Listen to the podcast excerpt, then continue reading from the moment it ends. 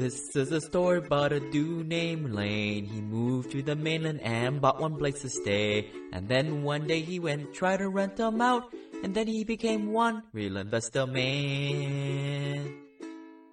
Hey, Simple Passive Cashflow listeners. Today we have another coaching call for an accredited investor. Net worth is around a couple million. He's got a pretty decent size rental property portfolio, but the question we're going to try and answer and strategize is how do we get into the Simple Passive Cashflow gravy train, pay less taxes while working the day job? Hey, Steve, are you there? Yes, I'm here. Thanks for doing this. I know a lot of people will get a lot of value out of it, and I think a lot of people will get to your position one of these days. But why don't you give people a little bit background on yourself and how you came into this world of alternative investing? And okay. Thank you. Appreciate the opportunity, Lane. Again, my name is Steve. I'm an accredited investor. I actually own a company in the construction industry here in California where I reside. I've been living in California now for about 20 years. Originally grew up in Pennsylvania and made my way west, stopped in Texas for a few years where I worked as a mechanical engineer before I transitioned into sales and made my way to California. Even had a background. I worked at UBS and financial services for 2 years in between doing equipment sales and ended up acquiring a business from one of the competitors to where I had sold equipment before, which was a nice transition since I had quite a bit of background in mechanical engineering.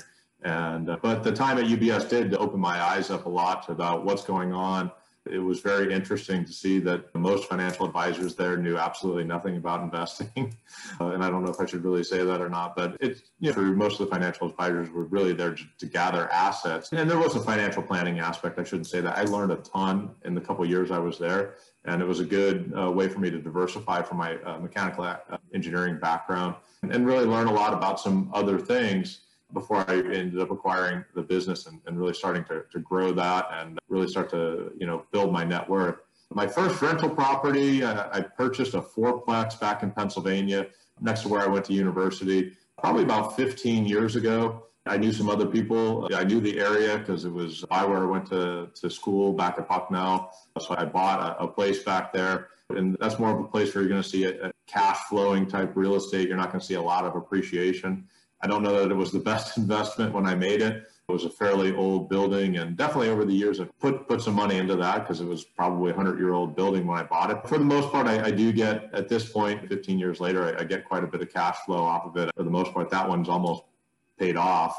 But then I hooked up with another property manager there, and they started bringing me deals back there. And then I bought another unit that actually bought the unit next door to the one that I had, which was a vacant building at the time. The owner really just didn't keep up with it, and it lost its occupancy permit at some point. I had the opportunity a few years ago to kind of go and add to my portfolio there. And so I went and bought that building and fixed that up. And that was a 7-unit apartment building next to the fourplex I bought. And the 7-plex I found actually after it took a while and a significant amount of money, and probably more money than I'd originally budgeted, which is especially, that's again, another probably 100-year-old building that wasn't occupied at the time, but it was right next to the building I owned, and actually cleaning that one up and getting that fully rented now probably made the building I have next to it probably a little bit more valuable. At least that's one of the symmetries I thought about. Let's pause there, Steve, a little bit. Let's catch people up. Okay. So like, your profile is pretty typical. A lot of my investors are engineers, technical background. You moved off to a different industry,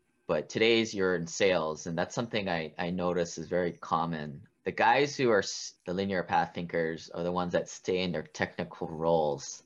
And you guys, I'm sure you'll vouch for this, that I've heard it from a lot of other people in similar situation, that the sales job, that if you can speak the technical language in the sales job, that's like the ideal strategy and lifestyle and highest pay.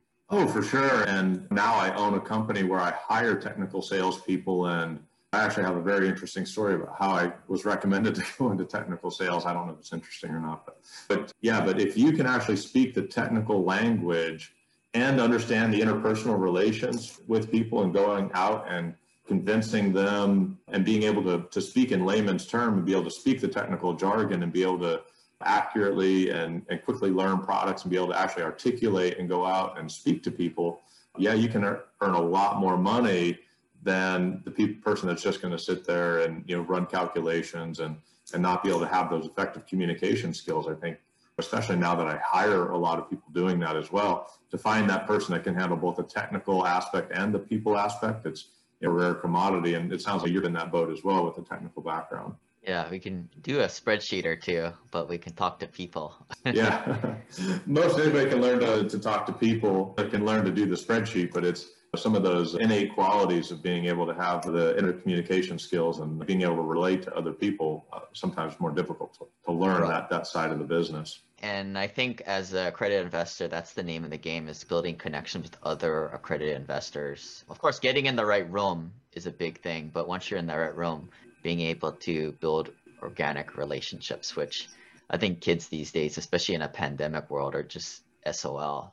Yeah, I know. It'll be interesting to see what happens. I have a daughter. That's one of the other things about my background. I have an 11-year-old daughter now, and last year she finished up her school on Zoom. This year, you know, she's doing 2 days a week in Zoom and 2 half days in person. Really being able to learn at that age to form those interpersonal relationships is probably one of the most important things in life. And if you're having to do school on Zoom and not really having some of the, it's going to be interesting to see how that affects the long-term impacts of our society. Hopefully it's only for a year here, but we can get back to normal and the kids they can get back to forming those interpersonal relationships, and really probably, you know, one of the best things about learning, at least that's some of the things I hope for the next generation, especially with my daughter.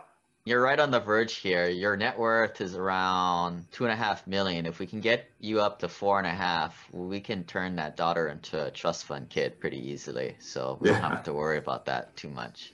Yeah, and to be honest, like that's my net worth excluding my business. Yeah, that's icing on top of the cake. Let's try and get there. That's just top of the cake. And that's how I've looked at it from my personal perspective. If at the end of the day, I do want to sell that business, and if I am fortunate enough to be able to get anything out of selling that business, that'll just be icing on the cake. I really want to build my net worth and my passive income so that I don't have to rely on my primary business during the day. And I don't have to worry about it, because I have seen, and that's one of the things I've seen in my life, so many small business owners really just overvalue their business. And when they go to sell it, they put such a high value on their business, they can't sell it because they can never get as much as they think it's worth. And I guess I've been coached along the way, because I've been on both sides of the fence working. I did sales, and then I did a little bit of financial advisory work. Now I'm a business owner, so I try to see it from all sides of the perspective here. I don't want to have to rely on being able to sell my business for an astronomical amount that I might not be able to get someday to be able to retire. I really want to build my assets and my passive income to, you know, really be able to take care of my lifestyle outside of my business. And then if I am fortunate enough to be able to sell my business for a good amount at some point, you know, that'll be, like you said, icing on top of the cake. Yeah, I think what I would like for you is get proof of concept with this $2 million before, see if this is all a sham or not. Yeah, for sure. So that when you can sell the business, you definitely just turbocharge yourself and go into light speed with this stuff. We work with hardworking professionals looking to opt out of investments for the clueless. I mean, mainstream investing.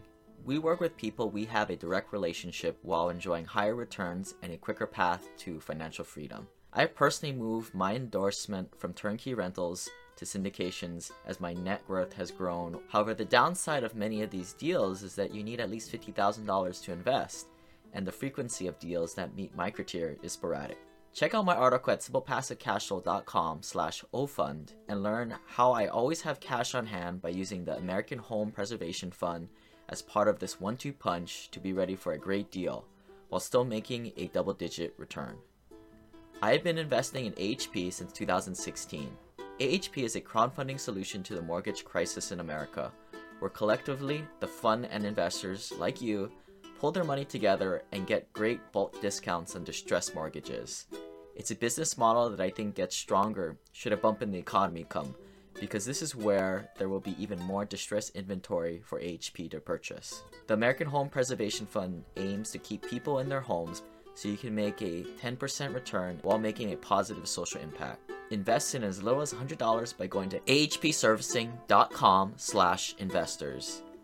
And if you want the free Burn Zone book and learn about George Newberry's story, please send me an email at lane@simplepassivecashflow.com. I like to buy stuff. Well, that's a liability. Going back to the rentals, so like this one, 606 Lake, and this one here, you bought in a previous life, right? A long time ago. Where were you at, like, career-wise or like net worth-wise back then? Or so career-wise, I didn't have much of a net worth probably then, and the 606 Lake Street, to be honest, I've never sold a piece of real estate.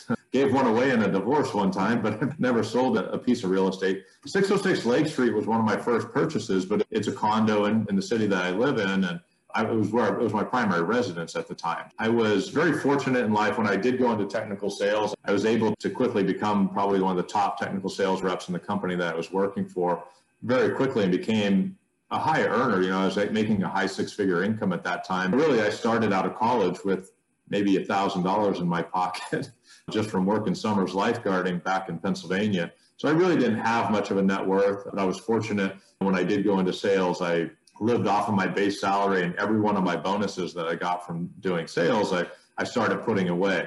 Started maxing out my 401k every year as soon as I started, as I moved to California 20 years ago. So that's really helped as well. But you know, like I said, that 606, I really didn't have much of a net worth then. I was fortunate enough to have a 10% deposit, which surprisingly in 2005, when I went to the bank and told them I had enough for a 10% deposit, they're like, wow, most people hardly have anything. Because that was the time when everybody was doing neg am loans and all kind of crazy things that ended up causing that Great Recession in 2007. But so I'd say I really didn't have a lot of a net worth at that point. I was really just starting to build from scratch, if you will. I was fortunate enough to be successful at work. I was working as a sales engineer during the day. Had a pretty good high six-figure income at the time for being fairly young at the time in my 20s. But I went and bought the 606 Lake Street. Again, that was my primary residence at the time. After I moved out, I really just turned it into a rental. The 119 place in Pennsylvania, I went and acquired that as sort of somewhat trying to start building my passive income and as an investment strategy as well. But So if you guys have been, also check this out on the YouTube channel. We have the personal financial sheet up and the property cash flow worksheet up. Steve was talking, I was playing around with some numbers here. I got the amount of equity you have in each of these properties, and I did some quick calculations on the percentage of equity you have. So the game plan here is to go after, you kind of know this, you know how this game, we got to go shoot the, I don't know, whatever animal you like to eat, buffalo, the fattest buffalo here. So that's probably looking at like this 301 North property that you acquired in 2016. You have no mortgage on it, is that right? No, I bought that one for cash, and being that one's in the South, that I was fortunate enough to, I think, catch a good rise. And versus the properties I bought in the Northeast, I would say never really appreciated that much. That one, which was in the South, you seem to get good appreciation down there because so many of the folks are moving from the Northeast and going South, it seems. Exactly. Yeah, it's Great Shifts is the book about that. What did you buy that one for?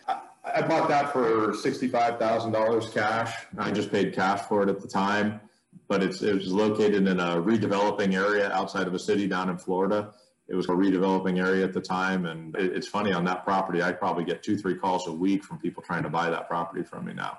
But I bought it for about $65,000. I did have to go in and needed a new air conditioner, some new plumbing, some new electrical, but it's a nice 3-bedroom property down there in Florida. Okay. And you didn't put any other like improvements in it? A $225,000 capital gain, is that right? I don't know. I guess that's an estimate. It could be a high estimate too. I mean, people always say, oh, I got to check with my CPA. It's like, your CPA, it's going to take them 2 hours to figure this out. And they're going to ask you the same questions I'm asking you now. That could be a little bit of a high estimate. Yeah, that could be a little bit of a high estimate on that property. But that's what, I do get quite a bit of calls. Nobody's probably quite offered me that for it, but like I said, I did make some improvements on it. Like I did new plumbing, new electrical, new air conditioning. There were a couple, maybe new windows and things like that. And it was about 5 years ago, but that part of Florida really seems to have been a redeveloping area. And I think I got that one for a pretty good deal. I bought it from somebody who was looking to sell it. It was a cash as is deal. So I'm sure I bought that way under market at the time as well. So it was probably also a good purchase. This is $300,000. It might be, maybe it's only 250, or maybe it's even 200, but it's definitely probably, it's in that range. I don't know. I've always put 300 in there. But. Okay. Let me just cut you down to 250 just for calculation's sake. And then what I'm also trying to do is you got to add a little bit more, maybe like 20 grand to each of these for the depreciation recapture. Okay. You know what that is, right? Like you're probably taking a loss on the building value every year. And then the property that you bought 15 years ago, 2005, 2006, maybe I'm just going to hard type that in an extra, maybe 50 grand. So how do you monetize that depreciation recapture, if you will? Because I don't know, is there a way to monetize that, or? I'm just throwing in a placeholder of 50 grand. Here's how you do it. What'd you buy this one at? The 606 Lake, what'd you buy it at?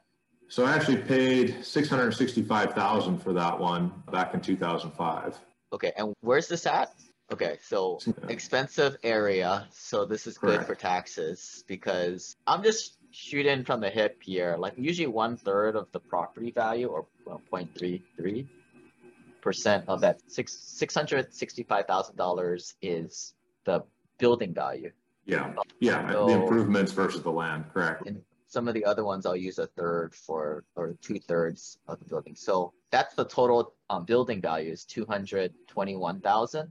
And then I'm going to divide that by 27 years. Yeah. And I know my accountant on an annual basis on my taxes does use some of that. And I don't know what the numbers are off the top of my head, but I know my accounting firm that I use do depreciate those assets and the rentals versus the net income that I get from it on an annualized basis. Yeah. So they are probably doing around $8,200 a year. And we're doing the math right here. It's super simple. It's not perfect, but it's close enough for government work, or for our purposes. Yeah. You've owned this for what, 15 years? Yeah, about 15 years. So I'm going to say $123,000 is what I think you should add to your capital gain. Oh, I see. So what you're saying is, yeah, you're adding that back into the capital gain. Yeah. So I'm going to do that, the same thing to that other one that you bought in 2008. That one you bought, for what, 220? No, 100, yeah, 189,000. Okay. Just call it 200 grand just to be more conservative. And that's in California too, or? No, that one's in Pennsylvania. So that the land value is probably much less for sure there compared to the we'll call it half, because half are Democrats, half are Republicans. Now, stay away from that. I don't know how, it's definitely not like Texas or Alabama or Georgia. I don't know, let's just call it half. You'll have. It's a split state, as we know. It is. It's a split state for sure. And then you own that one for what, about 14 years? Yep. So boom, 51 grand.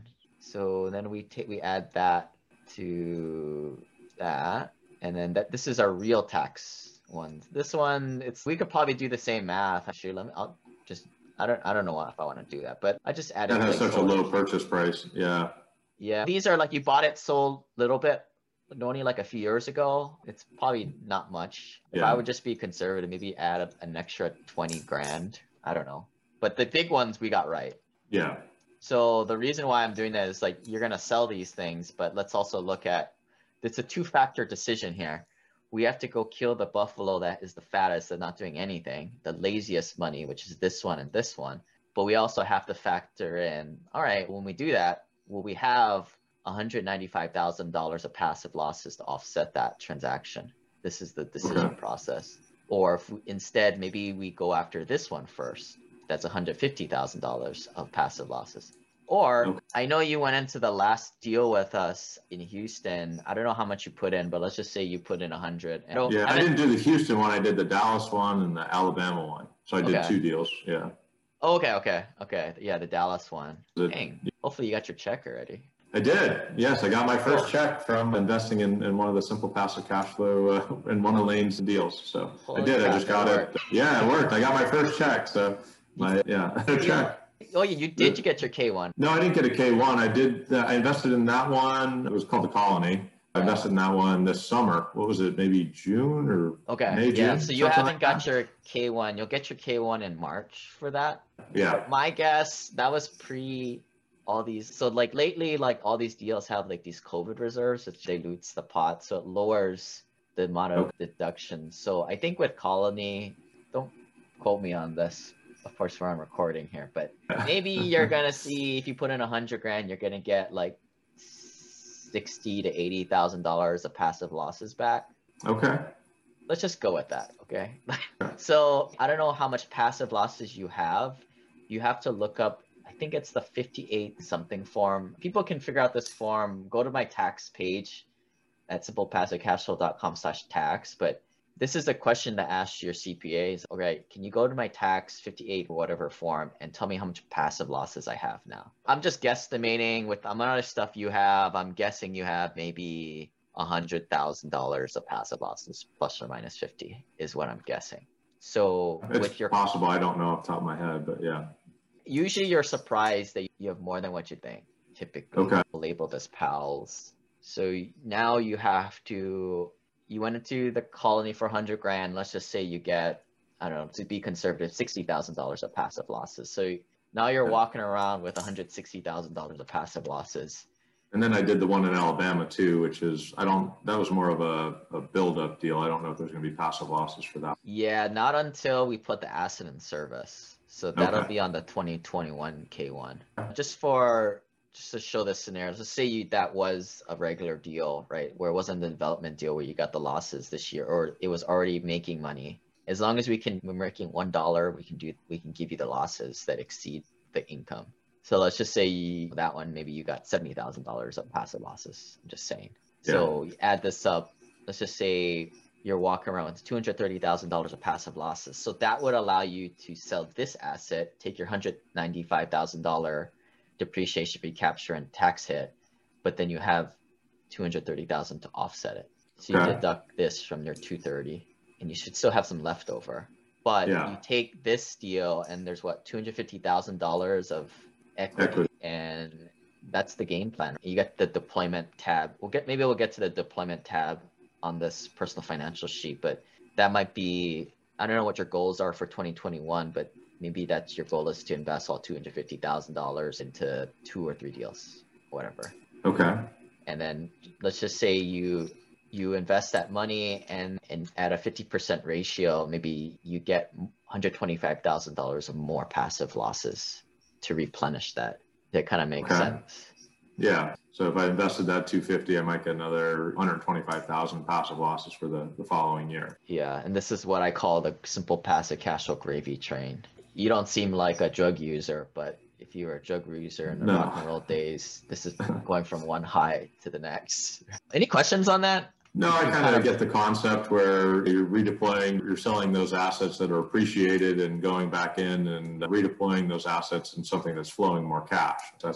Or a higher rate of return, really, that's what you're talking about doing. You got a lot of things going on. You got which buffalo you're going to go and hunt down first. This isn't going to happen overnight. This is probably take you 2 or 3 years to sell all these. Yeah. And then I've been redeploying quite a bit of cash. I made probably $400,000 or $500,000 in investments this year alone, just based off of last year was a good year. My income as a business owner now is completely variable, but in a good year, I can go and invest significant sums as well.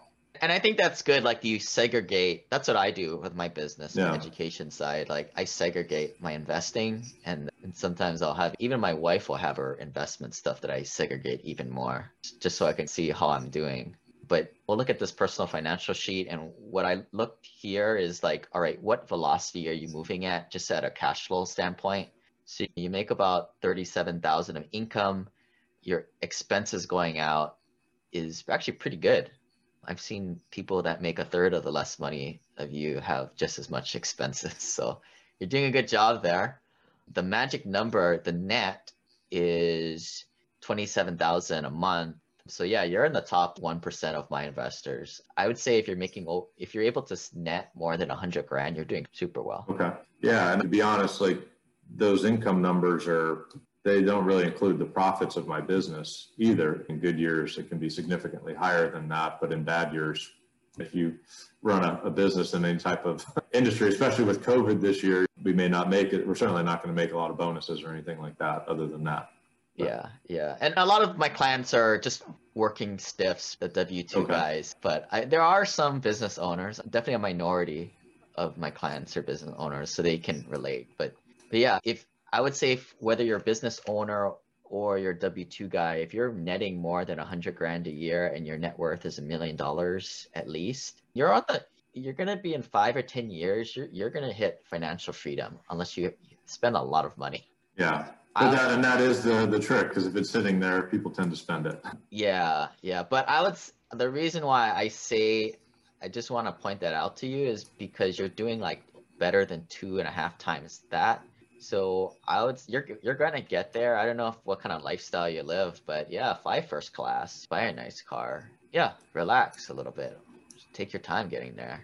Yeah, that's for sure.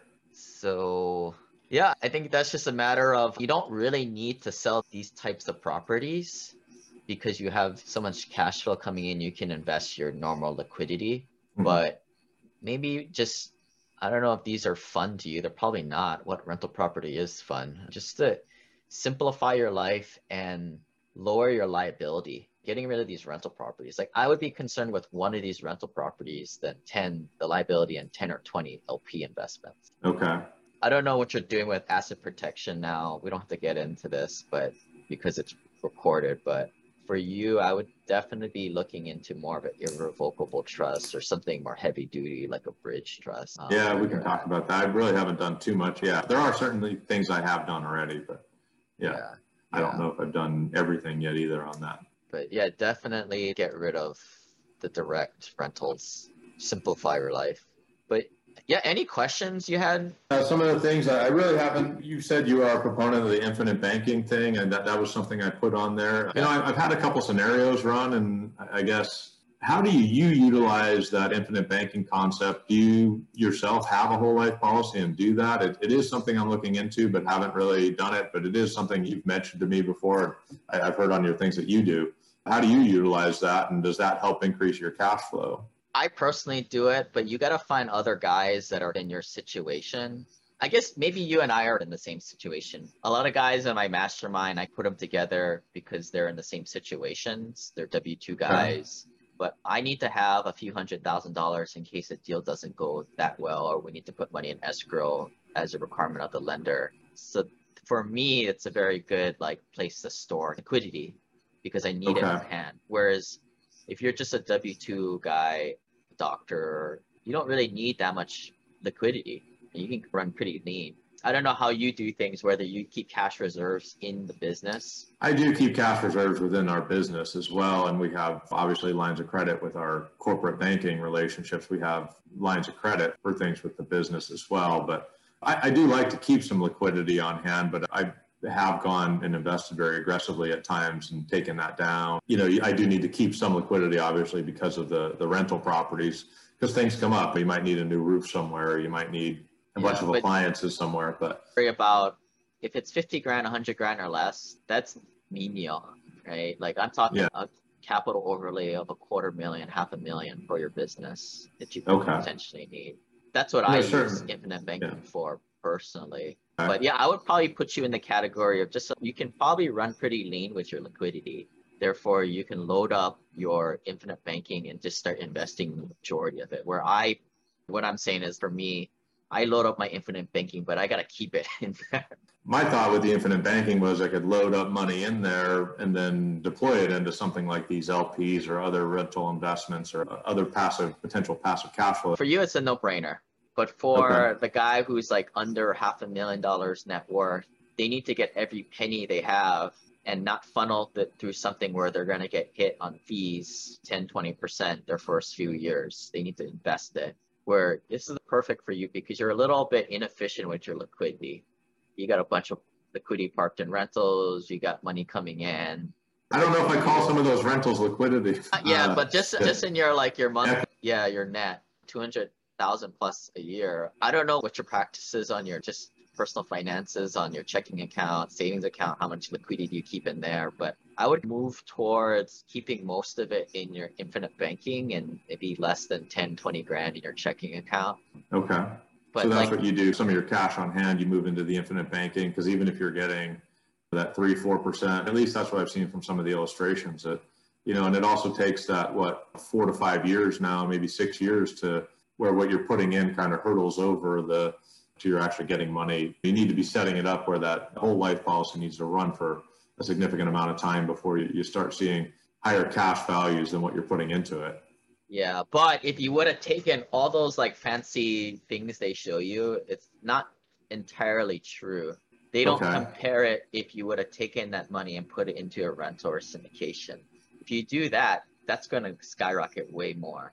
So there's an opportunity loss cost that's not taking into effect. But you don't need to be super efficient, right? Like you're paying costs to silo to put this money that's tax-free and it is off the table of litigators for the most part. There's a benefit you're getting and there's a cost you're paying for it. And for you, okay, it's a no-brainer. But so it's just yeah, to what extent?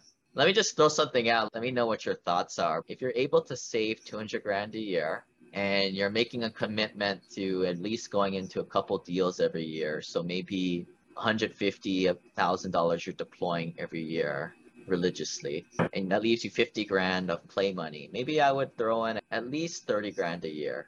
I would feed into a policy. Okay. Yeah, I had been looking at 25, but yeah, that's kind of I always say, I tell people start off with a lot less than they think they need, because when I did it, I did $50,000 a year. I got a few years in, I was like, oh shoot, this is a lot of money, because then I started to go into all these deals and my money disappeared. Yeah, your liquidity dries up outside of your cash flow bank, at least it would disappear. Yeah. But now my deals are starting to go full cycle and cash out, so I have big liquidity events. So now I'm going to make a much bigger policy for myself to right size. And that's the idea. Like once you make a policy, like my strategy is making a policy. They're usually like 5 to 7 years. Get as the shortest period as you can, and then go in knowing that maybe in the next 2 or 3 years, as you start to see this strategy play out, you layer another one on top of it. You layer another one on top. Like layering whole life policies or infinite banking concept type policies, if you will. You don't necessarily need to do it all at once. You can go in and do one and just get the shortest time frame to where it's actually cash flowing. It's flexible. I don't think it's too much of a pain to do the physical thing and do the application. No, no, it's not that. Yeah. I say that because the life insurance guy is always going to be like trying to sign you up for the longest one. Like it's just salesman nature. You know, you're the salesman. Yeah, you want the one with the shortest duration. So that makes sense.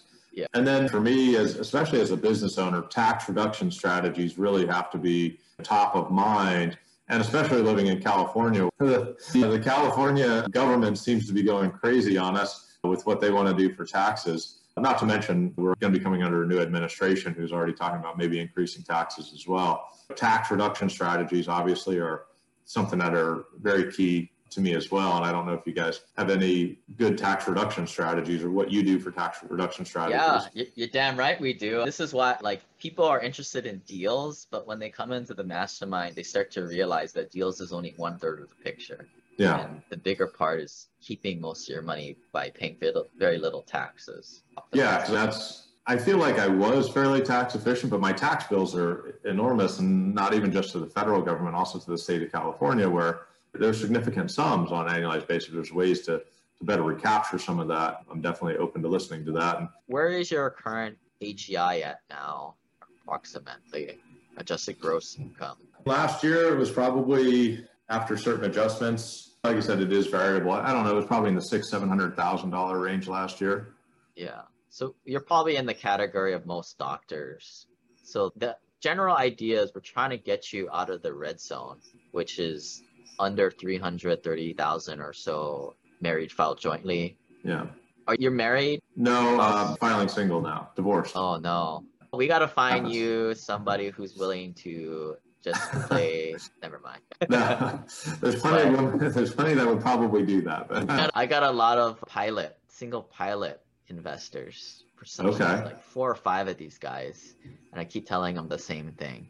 So this whole real estate professional status, 750 hours, you can't do it, my friend. I'm sorry. This is another idea. Maybe for the next 5 to 10 years is you sell your business and you become more of a passive entity, right? Okay. This is another hierarchy thing you need to be thinking about is changing your income from ordinary to passive.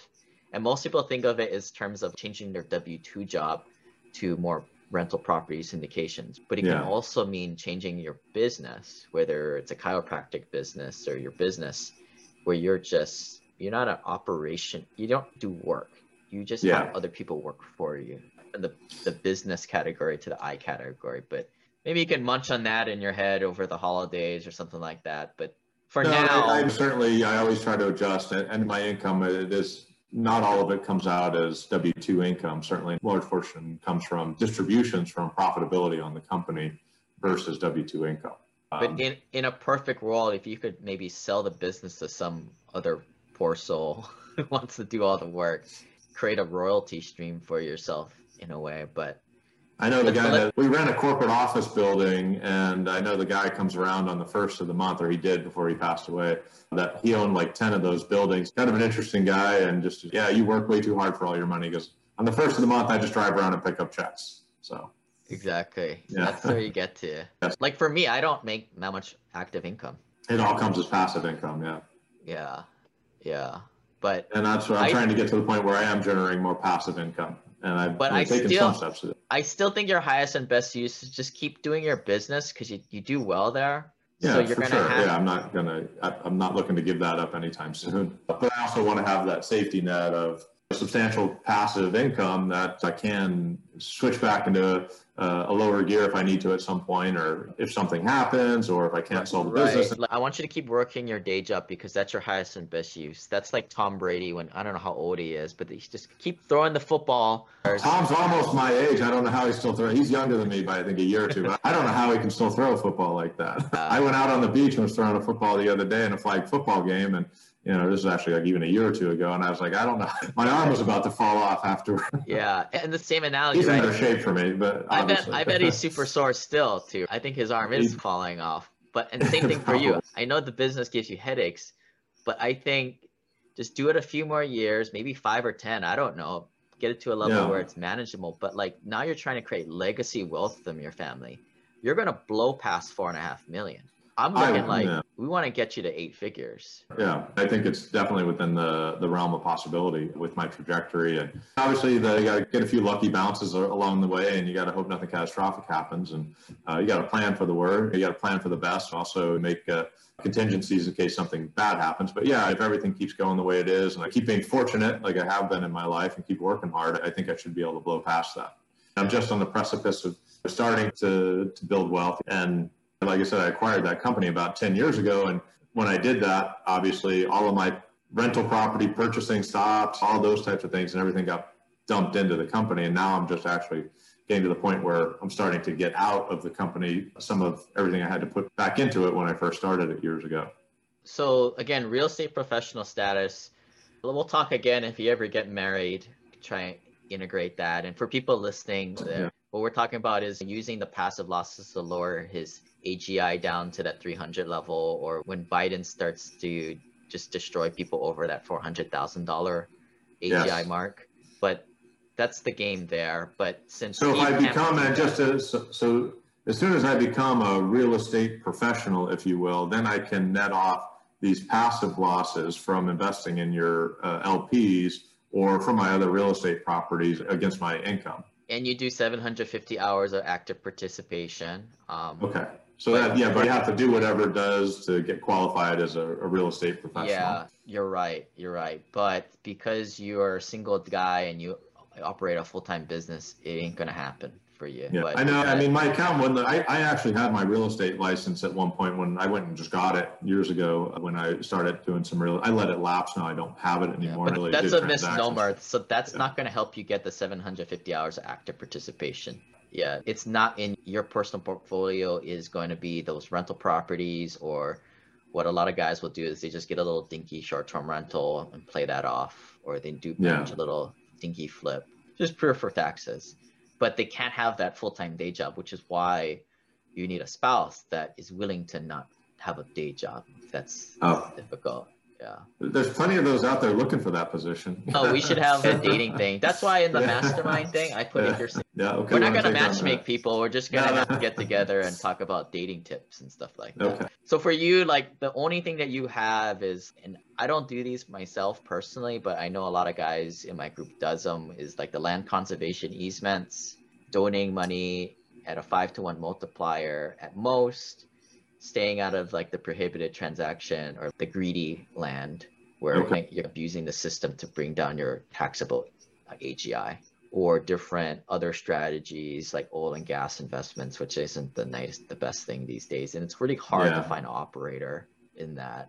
But really, those are the only options to you. The analogy I use a lot is the passive losses real estate professional status. That's good diet and exercise, good sleep, right? It's the holistic solutions to good health. Okay. You can't do that, Steve. We can only give you like Lipitor or whatever, like high blood pressure. Like we gotta bring you back from the edge right now. That's all you got. And ideally, you don't want to be doing that stuff forever. We got to get you to a point. But yeah, whatever life choices you want, you'll be fine. But I want to start working on building more of my life resume and not so much at the office, I guess, at some point. But yeah, I got to keep doing the office thing for a while longer, for sure, to get to that point. But right. But those are your options. And if you're at $600,000 AGI and the goal is to get you around 300 or less, maybe throw in 50 grand into a land conservation easement to get $250,000 of lower your AGI. But there's a max you can do that, I think. And this is where all the things always change. And this is why we mastermind about this stuff. And we have that group. We're just going over this on a high level, folks. Yeah. We're not giving you advice. Yeah, I've not heard of that land conservation easement. I'll have to do a little bit of research into that. Or there's a page on my website that kind of has an overview. I think it's at simplepassivecashflow.com/land. I think currently you can deduct, you can only do 50% of your income now. So I don't know if it's AGI or MAGI or what, but you can't drive your entire AGI down to zero. You won't be able to qualify for a loan again either. Nor would you want to, but there's been a lot of scrutiny over these things, which I think is a little overblown, but people are doing these fee simple arrangements where I don't entirely know what the heck it is, but I know for fee simple, you can only drive it down 30%. But I still think that's good enough, right? Like I'm not saying go from 600 down to 300, but maybe this year if you want to try it, maybe put in 20 grand to get $100,000 deduction. See how it works. Yeah. Right? Okay. Yeah, I'll definitely do a little bit of research on that. Thank you for the tip. I hadn't heard of that before. Yeah, it's in December already, so you got a couple of weeks of research, buddy. You gotta get on this. I'll have to get on that for sure. Yeah. But yeah, guys will do this every year, especially doctors, high-paid W-2 guys. They'll do this in combination too with real estate professional status, so you don't burn out their passive losses. Okay. How does a doctor go about getting a real estate professional designation? A lot of times they have a spouse that is a homemaker. Oh, okay. I see. Yeah. And they'll go do it. Yeah, it's pretty common, right? Yeah. No, it is. Yeah. It's actually, I do get a lot of clients where it's like both spouses, I have the onboarding call with them and they both come. I'm like, okay, this is refreshing. And they're both super excited about this financial independence stuff. And I'm like, oh my goodness, don't tell me you guys both love your job. We both love our job. And oh my goodness, how is that possible? So I always ask, like, which of you guys dislike your job the most? Or I don't know, we got to word it in our special way. But typically there's one person that's like, yeah, I'll quit my job part-time. Okay. But that's the ideal arrangement. That's what I do. I just use what I strategize with my accountant is that we just burn up our passive losses to drive it down to nothing, drive the taxes down to nothing, because their logic is a tax savings. I could probably make more money than the potential to pay 10, 20% less taxes in a future year. If you can eliminate taxes, that's the best thing, but the second best thing is delaying them. And if you can delay them by offsetting them by some of the losses and reinvesting it into a future year, plus you're making money on all of those investments in the meanwhile. Here's the argument. For example, let's just say in the scenario where you have $230,000 of passive losses. Yeah. And let's just say you already driven your AGI down to $150,000. And for folks listening, if your AGI is less than $250,000, chillax, dude. Like you're not paying that much taxes. For you to drive it down even more and to execute and activate these passive losses that get you even lower, it may not be worth it, because the lower your AGI goes, the less taxes percentage-wise you pay, because we're in a progressive tax system. So what I was telling my accountant was like, why wouldn't we save this extra $100,000 and I'll pay some taxes? But that they ultimately got me to side with their strategy. But I think in different situations, it's different for some people. So not one situation fits everybody. At least you and I can intelligently have this conversation and take that information intelligently converse with our tax accountant. Because typically a tax accountant is not going to really be mindful of this stuff. You have to guide them, You need to guide them and know somewhat of the overall strategy for sure. But yeah, anything else? Any other strategies that you're looking at? I mean, it sounds like I should probably be looking at the infinite banking system. I haven't. I get what you're saying about maybe taking the equity out of some of the properties I have and start to redeploying that at higher yielding assets and possibly limiting liability by going into some of these. And I was happy to see I got my first check this month from the first deal we did. So that's working so far. You got a lot on your plate, man. You got to sell assets. You got to go into deals. You got infinite banking, and you got to... I got to run a company on my spare time. Yeah, maybe do land conservation easement. Land conservation easement. Dude, join the mastermind. Like, I guarantee you, if I don't double your money what you paid, I'll let you walk. I'll refund it. Like, it is just... no brainer, man. Like you need to talk, you need to build your network with the right people around you. Yeah, I definitely have some high net worth friends as well, but some of them are much higher net worth than me, then they aren't necessarily doing some of these strategies because they're already over that. So that's the problem. They're second generational wealth people. Yeah, I have friends, that are like second generational wealth, and they didn't start with zero in their bank account when they got out of college and started.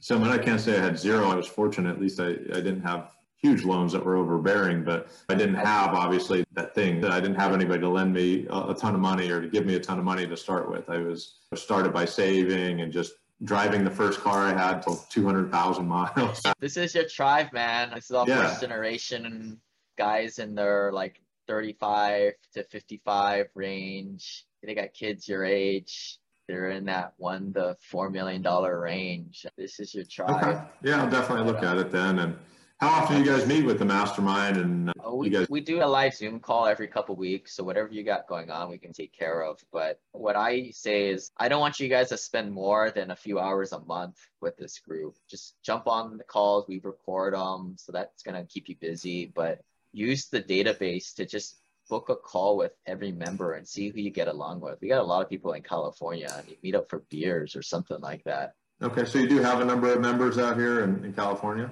Yeah, I'm sure at least a dozen or two in California. That's the majority of where folks are at. Poor guys pay too much taxes up there. That's poor people paying all the taxes. Yeah. But then we'll show you the good stuff, like where to put your passive investments to circumvent the state taxes. That's one that I've been learning about from some folks lately. Okay. Yeah, I'd certainly be interested in learning more about that. If there's ways to place some of these passive investments so that the state of California can not have their greedy hands out into everything. But cool, Steve. Thanks for doing this. All right. Thank you. It was always good talking to you, Elaine. And I'm so far happy with the deals I've done so far, and looking to see how they continue progressing, and be interested to see what you guys are putting out next year. I think the next couple months I'm rebuilding up my cash reserves again, and then I'll look to start deploying some stuff.